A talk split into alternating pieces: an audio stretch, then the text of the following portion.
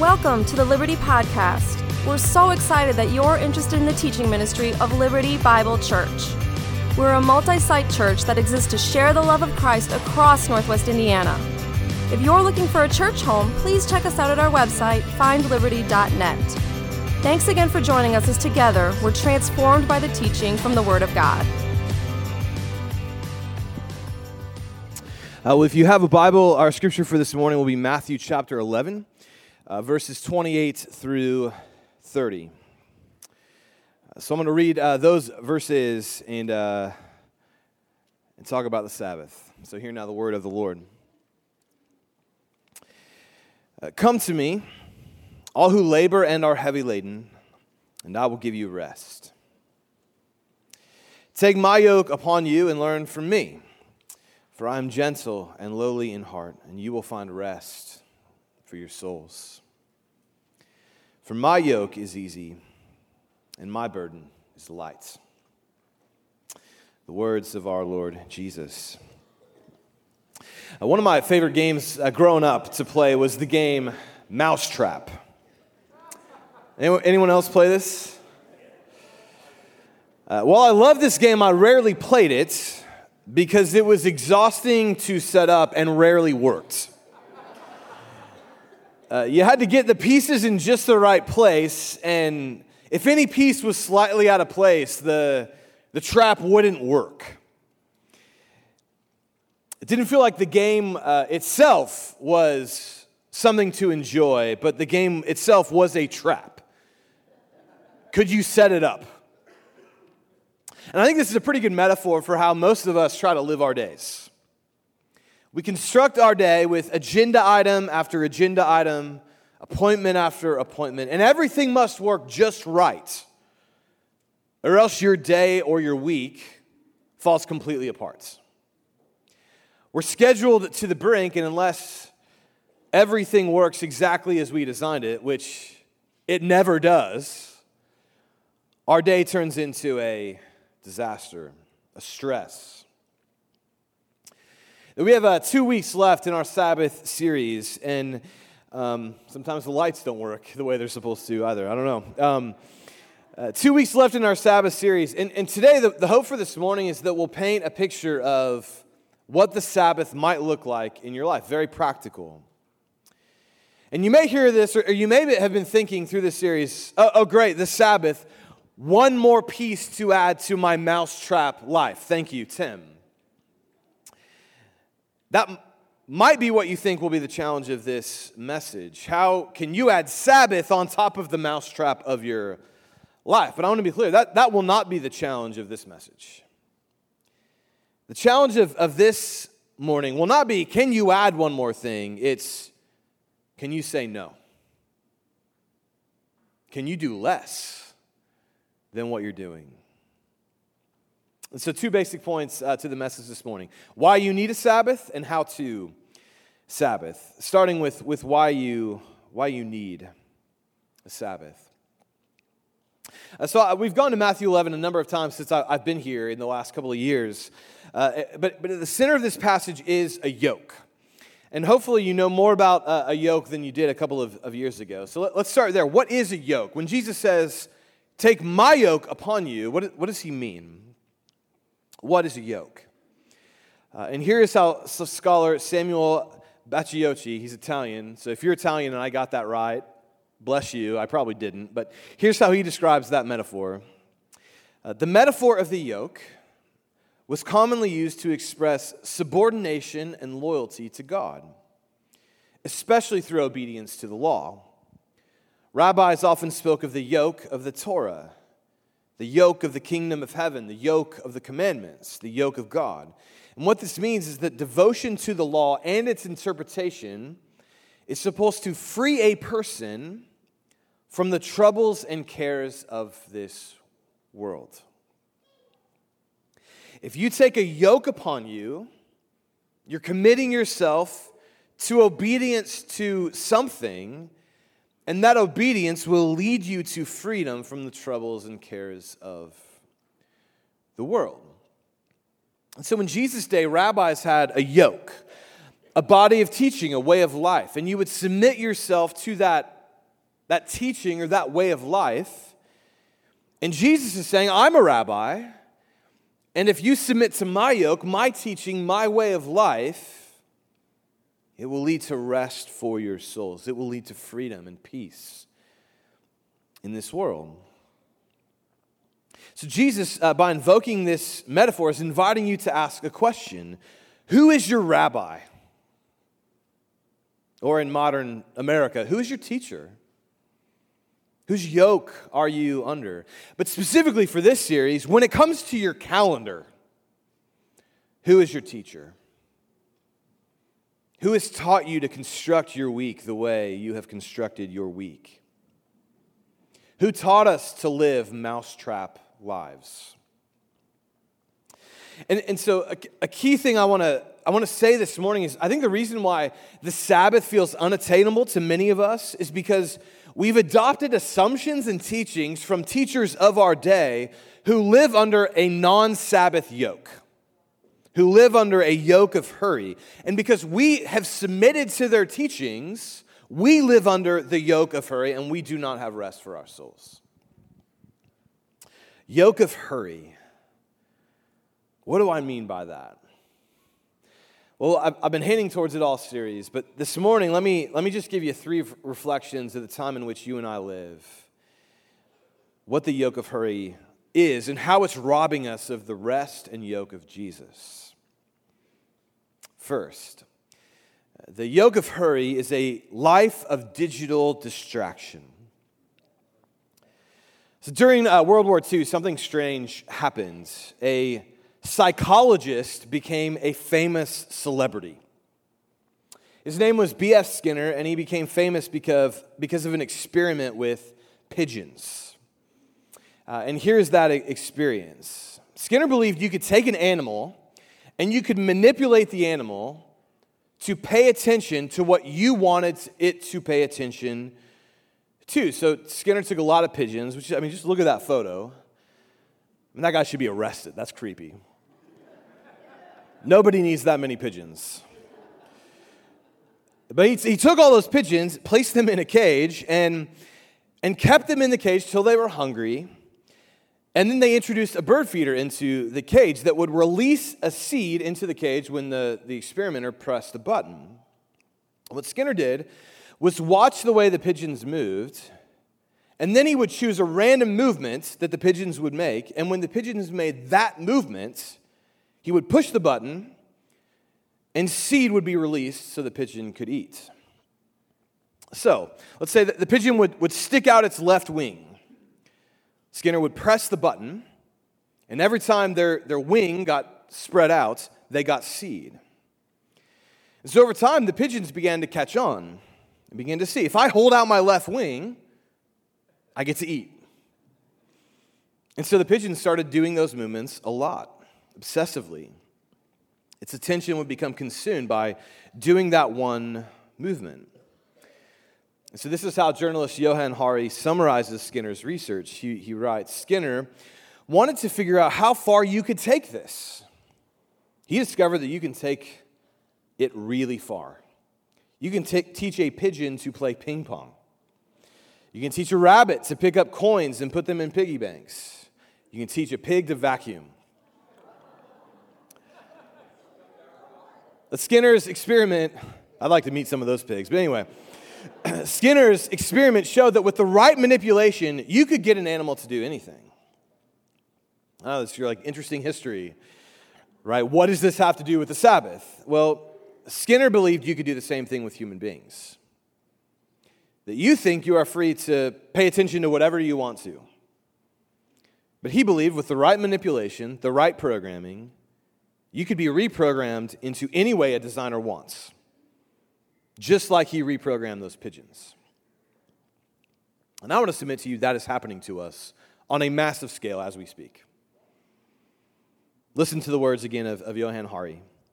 Uh, years later, the designers of Instagram asked if we reinforce our users for taking selfie, selfies, if we give them hearts and likes, they will start to do it obsessively. Just like the pigeon will obsessively hold out its left wing to get extra seed. They took Skinner's core techniques and applied them to a billion people. And so now our, our lives are governed by digital distractions, swiping, swiping, swiping our phone. listen to some of these statistics.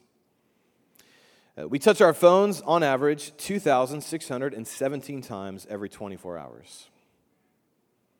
We check our phones 160 times per day, once every nine minutes. 65% of Americans sleep with their phones. 90% of people aged 18 to 29 sleep with their phones. And my guess is no one would say, that, that adds up to a wonderful life. Spending hours on my smartphone every day. No, I don't know anyone that thinks that. But we're doing it. Because we've been reprogrammed to live this life. And please hear grace in what I'm saying. What I'm saying is people are manipulating you to do this. They have a yoke for you and they want to catch you in it because they can make money off your attention. But also hear me saying that there's no way to experience the rest and peace of God unless we actively resist the people seeking to reprogram and manipulate our attention. The yoke of hurry is a life of digital distraction. Second, the yoke of hurry is endless identity creation. And what I mean by this is, I remember in high school wanting to be really good at, at golf. And the amount, of, the amount of bliss I got when my name was, was spoken during the school news on video, which high schoolers in the room, do they still do video like news announcements during the day? No? Yes? Anyway, that like you get your name spoken on the, the, the school announcements. Tim Spanberg shot a 38 and Brownsburg beats the Avon Orioles. Man, I am somebody when that happens. Apologies if you went to Avon, you were our bitter arch rivals. But anyway, it, it, was more than golf was more than just golf. That's what I'm, I'm trying to say. It was a means of me being somebody in, in the world. And I know if you're a student in the room, you, you, you get what I'm, I'm saying. If, if you play soccer, you're not just playing soccer. You better be good enough to be somebody. If you're studying for a test, you're not just studying for a test. You're trying to to be somebody, to get into the right school, the right college, the right career. And so we got to schedule ourselves to the brink so that we become somebody. You better study every day. You better practice every day. If you aren't practicing or not studying, you're falling behind somebody who is right now. So, how many of us, our, our calendars are so full because we're, we're placing that vision of life onto our kids? They better be somebody, so we will schedule them to the brink to ensure that they become what we think they should become. It's a German philosopher and former professor at the University of Berlin. I don't know why I'm quoting people from cultures I'm not familiar with, but he's Korean. His name is, is Byung Hul Chan. I'm sure I got that wrong. Um, but he wrote a little, a little book called the, the Burnout Society, and here's what he wrote Neurological illnesses such as depression, ADHD, borderline personality disorder, and burnout syndrome marked the landscape of pathology at the beginning of the 21st century. They are not infections, but infractions. They do not follow from the negativity of what is immunologically foreign, but from an excess of positivity. I know that's dense. Let me explain what he's saying. While there has always been depression and anxiety and ADHD as a part of the human experience, and there will be forever, those symptoms have exploded in our current culture. And what Chan, uh, is, saying is, is that's because of the way we're living in the modern world. We're doing this to ourselves. And the reason he gives is this phrase an excess of positivity. And what he essentially means is it's because we say yes to way too many things. We give a, a positive response to way too many things. And so we're scheduled to the brink practice every night, homework after practice, up early for jazz band practice, or whatever your yeses have become. Those were mine in high school. And underneath all of it is this assumption that you will only be somebody if you make the grade, score the goal, or stop the goal. Win the game, make the team, get your name announced on the school announcement, get into the right college, or else you're a nobody. And you better do everything you can to not be a nobody. And that exhausts us and has led to the, the neurological illnesses that Sean or Chen talks about. But underneath it all is I, I have to do it to be somebody in the world. Third and, finally, the yoke of hurry is, is seeking joy, or I could say seeking rest from consumption. So, how will I get rest for my souls? Well, it's another vacation. It's buying a toy. It's spending $6 on a pumpkin cream cold brew several times a week. Not that I would do that, I've heard people do that. It's delicious. But my day's terrible, so I, Starbucks will change that. And so I want to bring back something I, I, I used last Sunday from Alan Fadling's book, An Unhurried Life. It's a, an image. He says, driven achievement, or what I just described to you is endless identity creation. I have to, I have to do something in the world to be something. So it's driven achievement. Um, leads to mind numbing escape. That's digital distraction. Hey, my endless identity creation is not working, but at least I can escape into my phone, my Netflix queue, my Instagram, and forget about it for a few minutes or a few hours. Um, in, in, our culture, um, this is the way we live, and it, and it, it leads to um, a life of distraction by consumption. And so here's how Catholic writer Ronald Rolheiser speaks to this. He says, We, for every kind of reason, good and bad, are distracting ourselves into spiritual oblivion.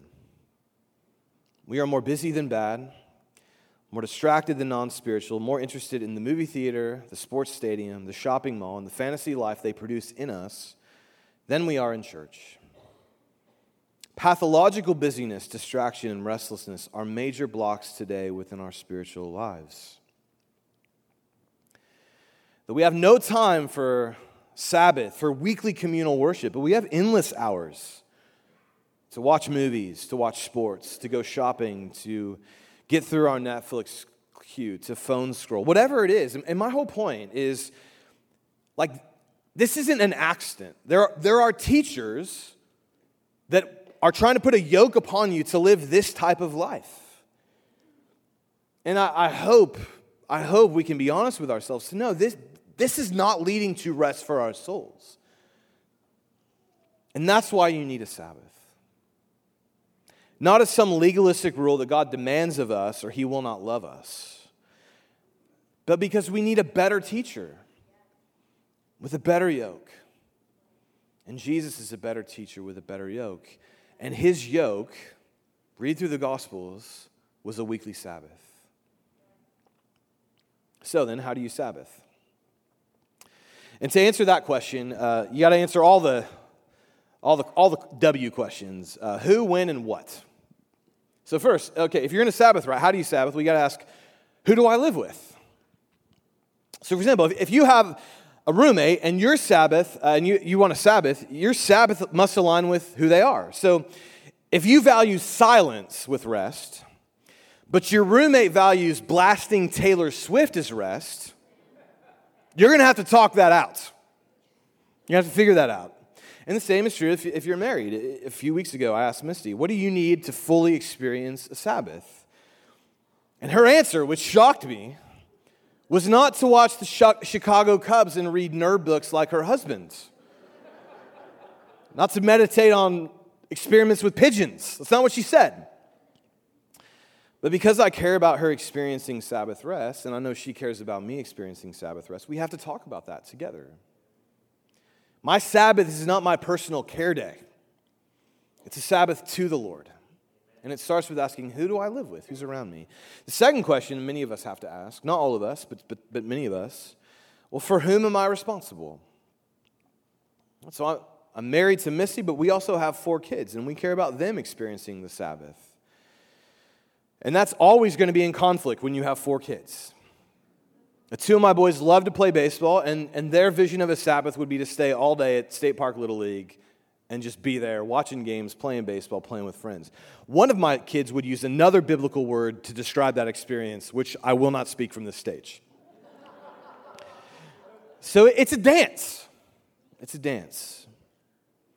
But also, my, my kids are my kids. I'm responsible for them, which means I want to shepherd them into the Sabbath rest of Jesus. And, and so I'm watching. Are they anxious? Are they burned out? Are they starting to lose their love for something they used to love?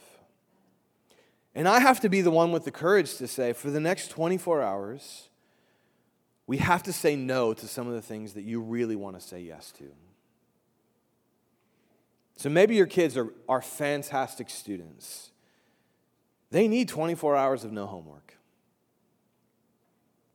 Or maybe your kids are really bad students. They need 24 hours of no homework. But at least in my role, I'm not just responsible for my kids, I'm also responsible in my vocation here as, as lead pastor for the staff team and the culture of our, our church. As a church, are we communicating Sabbath through the way we work, through the way we do ministry here? And I had one of our really great staff uh, team members ask me a few weeks ago Will this sermon series affect the way we do ministry at Liberty? And the answer should be, of course. And I'm responsible for that. I need to see that as a part of my responsibility because I'm responsible for others. So, who are you responsible toward for making sure they get Sabbath rest? So, how do you do Sabbath? First thing I'm saying, it's not, this isn't spa day for yourself. You might need that, and that's great, go for that. But this is a Sabbath to the Lord. So, who's around you? That's the first question. The second question is when? Uh, when are you going to do Sabbath? And this is really important. You have to mark a time that is specific and it doesn't get moved. And by specific, I don't mean sometime on Friday, around Tuesday morning at some point. No, it's Friday, 6 p.m., Sabbath begins. And I want to be clear, I, I believe you have freedom in this. While I would say ideally all of us in this room would practice the Sabbath on the same day together, that's just not possible for a variety of reasons in our culture. So okay. there's freedom here, I, I believe. But what matters is every seven days, it's the same time, because by marking out that same time every seven days, you have to say no to things that will not impede into that window of time. To be clear, there's exceptions to that. In my own life, there's exceptions to that. And yet, that time frame for me is what is, makes it easy for me to say no. So, when are you going to Sabbath? My, my, Sabbath is Friday evening to Saturday evening. And since my kids are in school, it's really important for me to Sabbath at a time when they're, they can Sabbath with, with us. And so, it's a really high bar for me to move my Sabbath away from Saturday. So, I'm, I'm preempting. If you ever come to me and say, hey, I'd like for you to come to this thing on Saturday, unless it's tickets to the Chicago Cubs with my kids, the the answer is no. The answer is no. So, my hope is you'll name a 24 hour window. And maybe you can only start with six hours, and that, that's okay if that's all you got. As I said last week, I would, I would push us in that. Um, that if, if any of us are living into anywhere near the cultural norms of hours spent watching television, surfing the web, on our phone, the reason we can't get to 24 hours, it's not because we don't have the time, it's because we are lost in mind numbing distractions. But start where you can. Start where you can. So, how do, we, how do we Sabbath? Well, who is around me? When am I going to do it? But finally, well, what do I fill my day with? What do I fill those 24 hours with? Well, let me offer you four categories to, to reflect. On your Sabbath, first, you're going to have to resist. Uh, many years ago, I hiked the Grand Canyon. It was about six miles on the way down the canyon, a, a descent of about 4,300 feet. And on the hike, I felt fantastic. This is easy. Had a big pack on my back with my, uh, my tent and camping stove. It's like, man, I hiked to the bottom of the Grand Canyon. That was easy. Uh, until I woke up the next morning. And both my friends and I hurt in places we had never hurt before. And the reason is we use different muscles. So we all grew up in Indiana. In Indiana, you can't go 4,300 feet down anywhere unless you're like into the core of the earth. Like it's, we're flat. So I never, I had never used those muscles. And now all of a sudden, those muscles got used intensely for a three to four hour window. And the next morning, I felt those, those things. And Sabbath is the same deal. Sabbath is not about what can you add, it's about resisting. It's about stopping yourself from tumbling down the hill of hurriness and going at a pace that's manageable and sustainable. The Sabbath is about saying no, resisting. So, so cultivate practices of resistance. Let me offer you two ideas. The first, uh, resist all work by turning off all work devices for 24 hours. No email no texts, no Slack, no Basecamp, no Trello, whatever app you use. Turn it off. Don't just put it away. Turn it off and put it away. For me, that means my iPad is, is turned off. I don't even I don't use it for anything on, on that day because it's a reminder of work. Turn it off, place it away. And that practice is a, a powerful reminder that th- this is the Lord's church, not mine and He doesn't need me for the next 24 hours. And the same is true, whatever your vocation or work is. Uh, resistance practice two. Uh, resist the yoke of hurry by turning off your phone for 24 hours. So this is my this is my phone, and what's amazing about this is it does not have an on and off switch. Might that be intentional? So I'm going to teach you how to turn your phone off this morning. Listen, I'm Apple uh, because I'm a Christian, so this is an iPhone. If you're, if you're, uh, if you're Android, listen, we got other things to talk about. But you actually, you actually can turn this phone off, and I, I had to double check this morning because I typically go into settings. But if you touch the top volume button and your hold button on the other side, hold them down for a while. Look at that. One, you can make an emergency call if you're in danger, so that's one thing it does. But slide the power off, and then it turns off. 24 hours, turn your phone off. And now you know how to, because for a long time I didn't know that was possible uh, with my phone. Um, turn your phone off for 24 hours. So that's first. Resist. You, there will be no Sabbath without resistance. Second, uh, revere. It is not just a Sabbath, it is a Sabbath to the Lord. So practice reverence to the Lord. Worship the Lord on your Sabbath. And so, a reverence practice to invite you into is, is to commit to weekly communal worship. Weekly communal worship. One thing that's becoming increasingly clear is that uh, church attendance in the United States is, is just cratering. And some of that is because people have left the church. But the primary driver of decrease in church attendance is not, a, is not people abandoning church altogether. And that's happening, and, and we'll talk more about that in a, in a few months. But the bigger trend is people who used to ch- attend church weekly now attend once to maybe twice a month, but most likely once a month. Weekly worship has become monthly worship. So the question becomes why are we doing that? Because if it was like, well, I serve the poor and lead a worship service for them, that's, you're going to be fine. I'm not worried about you. Go do that.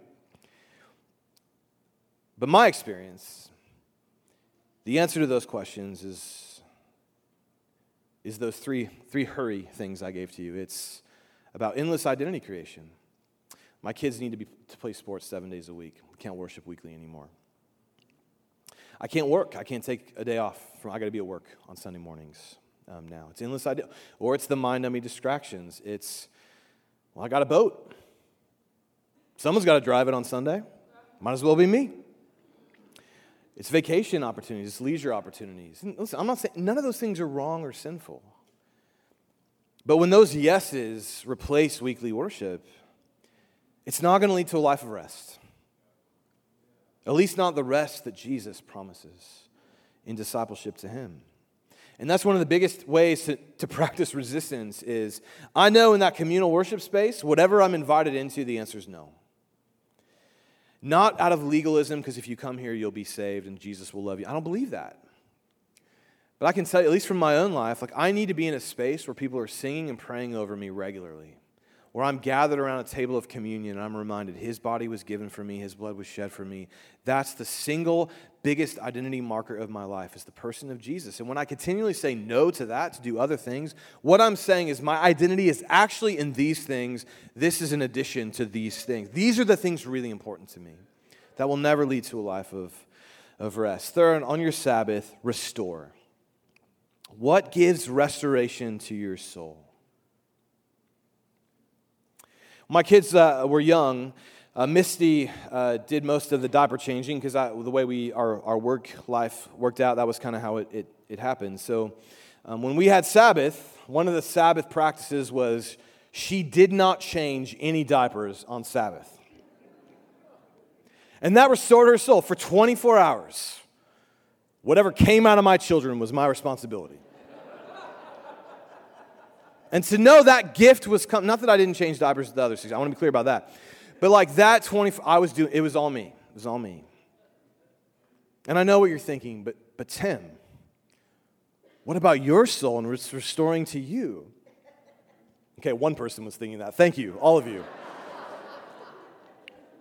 I can tell you when, I pra- when we practiced that well, knowing that I was giving my wife Sabbath was restoring to my soul. But that practice may not be relevant to most of us in, in this room. That may be your distant past, for which you're grateful for.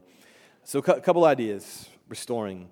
Uh, restoring practice one go to sleep and set no alarm for when you will wake up. Maybe you'll sleep for 10 hours. Good for you.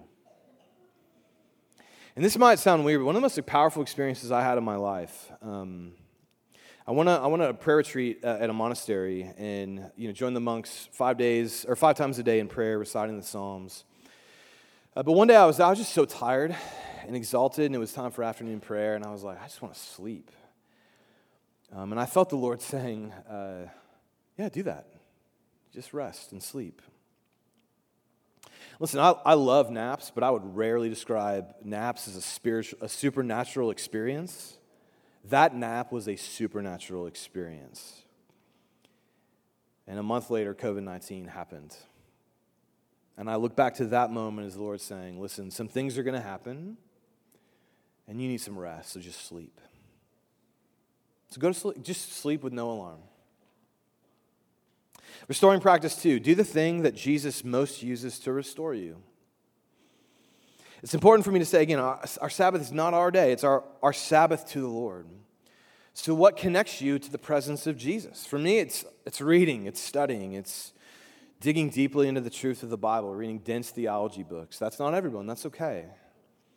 Um, for you, maybe it's prayer, maybe it's singing, maybe it's, it's serving someone, maybe it's hosting a meal and having people into your home. Whatever brings you joy and restores your soul in the presence of Jesus, do that. Create a list and then block out a day to do that. And then, fourth and finally, uh, on your Sabbath, revel. It's fall. So, Sabbath by going and getting yourself the biggest caramel apple you've ever found and share it with somebody. Go get your pumpkin on in a latte, in a pie, in a loaf, in a cold brew. Wherever you like to put your pumpkin, put it there and enjoy it. That's what I'm saying. Not as a means of self indulgence, but it means of remembering. Genesis 1, where we started this series, Adam and Eve, God says to them, Eat from all the trees.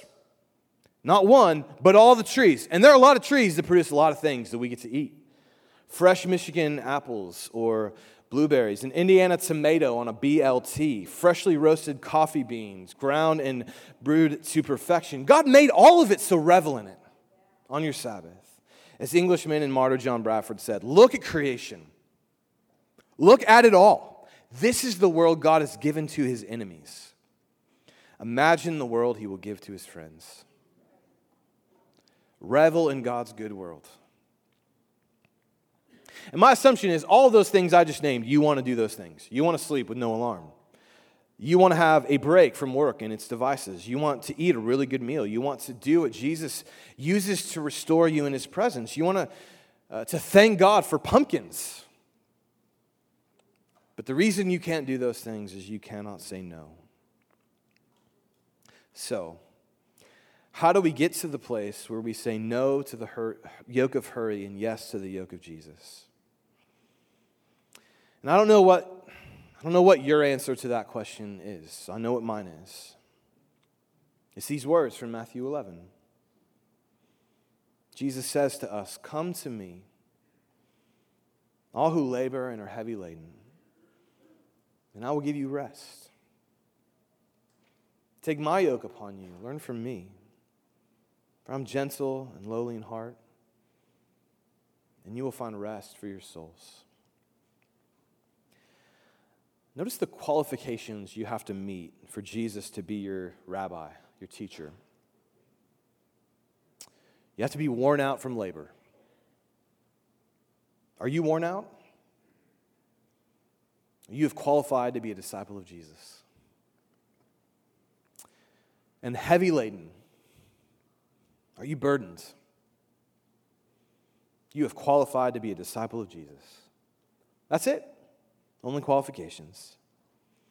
Jesus says to worn out, burdened people, Come to me, learn from me, and you will find rest. That's the Son of God saying that to you. Not the Son of God entering into our world and saying, Listen, this place is a wreck and it's your fault and you better get it together and then be, come be my disciple. No, he's like, I, I see everything that's wearing you down, I see it all. So why don't you learn how to do life for me instead? Take my yoke upon you. Because let's be honest, are you going to find more joy in the, the constant weekend trips away, the next vacation, one more act of consumption, than your Creator saying to you, Listen, I see you're worn out and burned out, so can I lead you instead? Can you seek the things of rest through me instead of the things your world has told you will bring you rest? Because you're not going to find rest in those things. We know it. It's not coming through our phones. It's not coming through our identity creation. It's not coming through consumption. Yet we give so much of our lives to those things. Rest comes through the presence of Jesus. And here's Jesus saying, And I want to give you my presence. Come to me, learn from me, take my yoke upon you. That the heart of this series is not that the Sabbath is a day, although the day can become a practice to experience the Sabbath. The heart of this series that the Sabbath is a person whose name is Jesus and we get to carve out a day to get back into touch with that person who actually knows how to live a human life, who knows how to live at, at rest in his soul, who can free us alive from a life of digital slavery, consumption, to being a human being again. And, and here's the best news of this series, at least to me, that maybe you'll, maybe you'll leave this series and you'll begin a Sabbath practice that changes your life. So much so, your neighbors are going to come to you and say, How do you have so much peace and rest in a world of anxiety? And you're be like, Listen, I got some pumpkin in my house. Let's go eat it. I'm going to tell you about Jesus and how you can find rest for your souls. This is all His idea, and He loves you and He wants you to have it. Or maybe your next few years will be burnout, exhaustion, living under the yoke of our, our culture's hurry. Whatever your future holds, Jesus will always be here with his invitation to you. His words will never change. Come to me. Learn from me, for I'm gentle and humble of heart, and I will give you rest for your souls. Let us pray.